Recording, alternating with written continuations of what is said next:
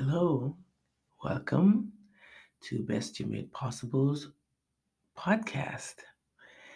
This is where you can find me discussing my latest article on the website Best You Made Possible. The podcast is BYMP Examine Your Story, and I'm Dr. Susan. Today we are speaking about four things that are required to live abundantly. And why am I so concerned about living abundantly? Living abundantly is what we were created to do. We were com- created to live in an abundance of love, joy, peace, and contentment. And when you're living abundantly, you have total health. It results in total health, a state of being in complete spiritual alignment that is manifested as optimal physical health and is characterized by maximum joy, peace, and contentment. So, everything I speak about relates to our total health and, in effect, relates to our living abundantly. So, what are the four things required to live abundantly? Well, before I get to that, let me just tell you a little bit about myself in case you're just joining me for the first time.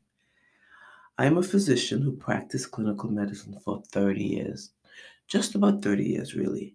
The one thing I saw over and over again, the one thing I saw over and over again was dis-ease. And if you look at the word dis-ease, this dash ease, when you put it back together and remove the dash, is actually disease. So the disease that I saw over and over again was manifested to the world. The disease that I saw over and over again was manifested to the world as various diseases diseases of the body, diseases of the mind, diseases of the finances, and diseases of the soul, like high blood pressure, elevated cholesterol, excess weight, diabetes, apathy, financial problems, drug addiction, depression, and these are just some of them. There's a list of other diseases, diseases that are indicating that a person is not living abundantly, that a person is not living well, well in mind, body, and soul. So, exactly the four things required are what are the four things that a person requires to, to live abundantly?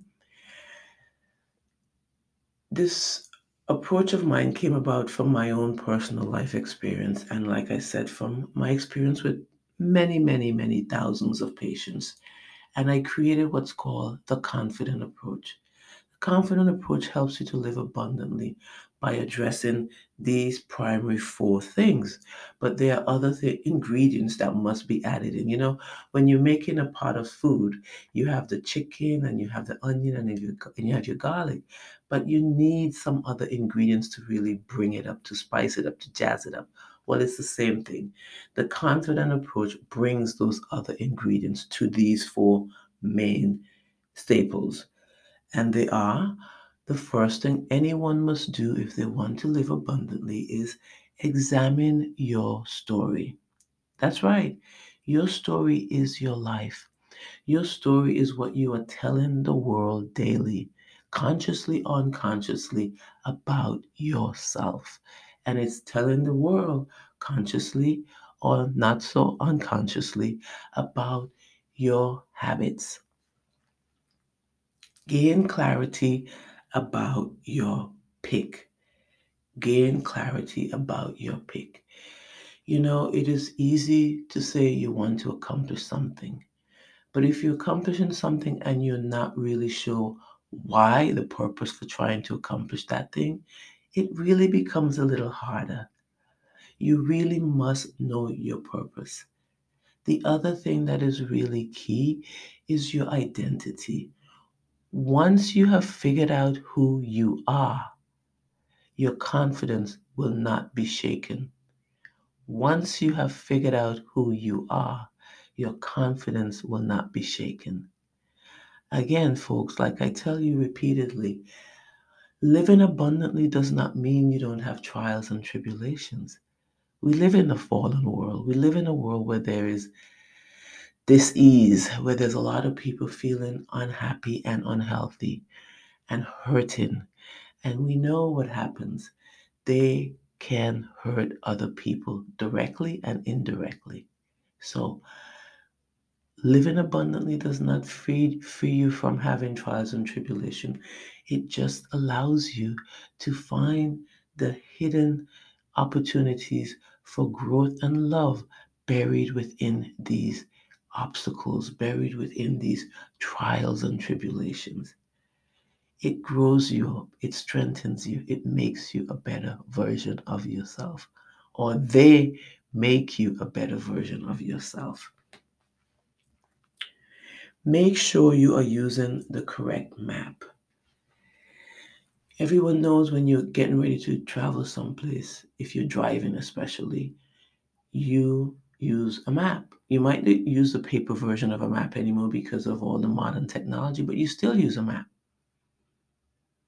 And if you're not going in the right direction, you'll get frustrated, you run into dead ends, you'll get lost, and you'll give up and turn around. Well, when you're on a journey to transform your life, to change your life, to create a positive, sustainable change in your life, that is a that is a phase of your total health journey.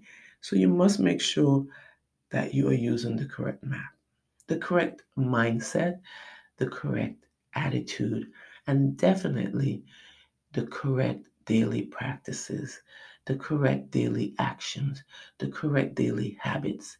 So we know that our mindset and our attitude impacts our daily choices. We know that.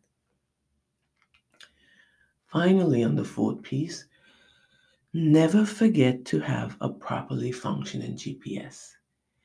You know what happens when the GPS malfunctions. Yes, you get lost. You take a longer route. You take the wrong route. You get there much later, and you get there much later unhappy, frustrated, and not feeling like you've accomplished what you set out to accomplish. So, the four ingredients are examine your story, gain clarity about your pick, make sure you're using the correct map, and definitely have a properly functioning GPS. Why are these things so important? They're important because if you have the belief that you can compartmentalize the traumas or the stresses in your daily life, that is faulty thinking.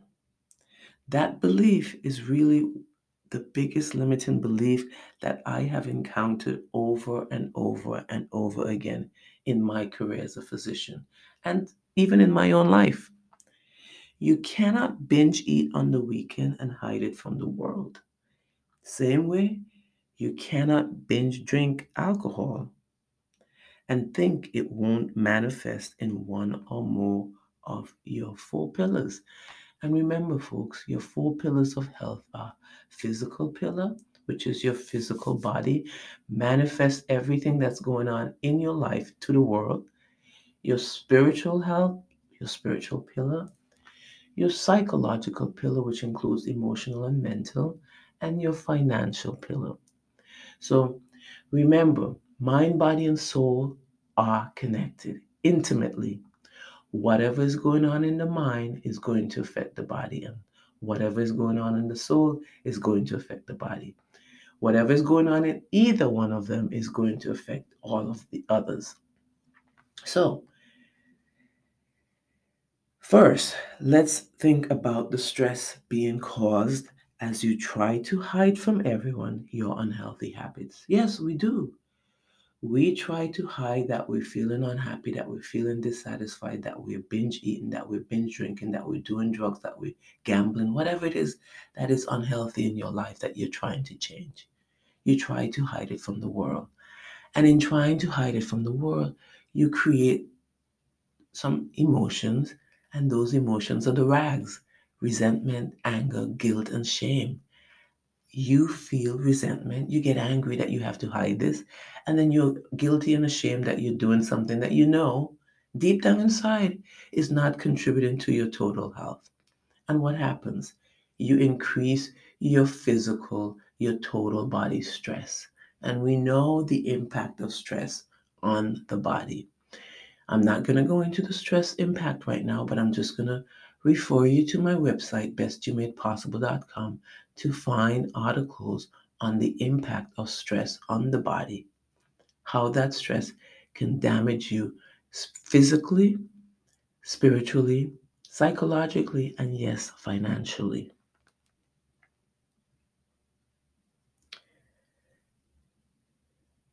Never mind that with repeated practice of these unhealthy habits, your life begins to show and tell the world that you have been repeatedly or consistently making unhealthy choices.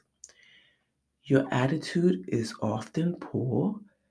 You have or may have financial issues. You are unloving to self and others.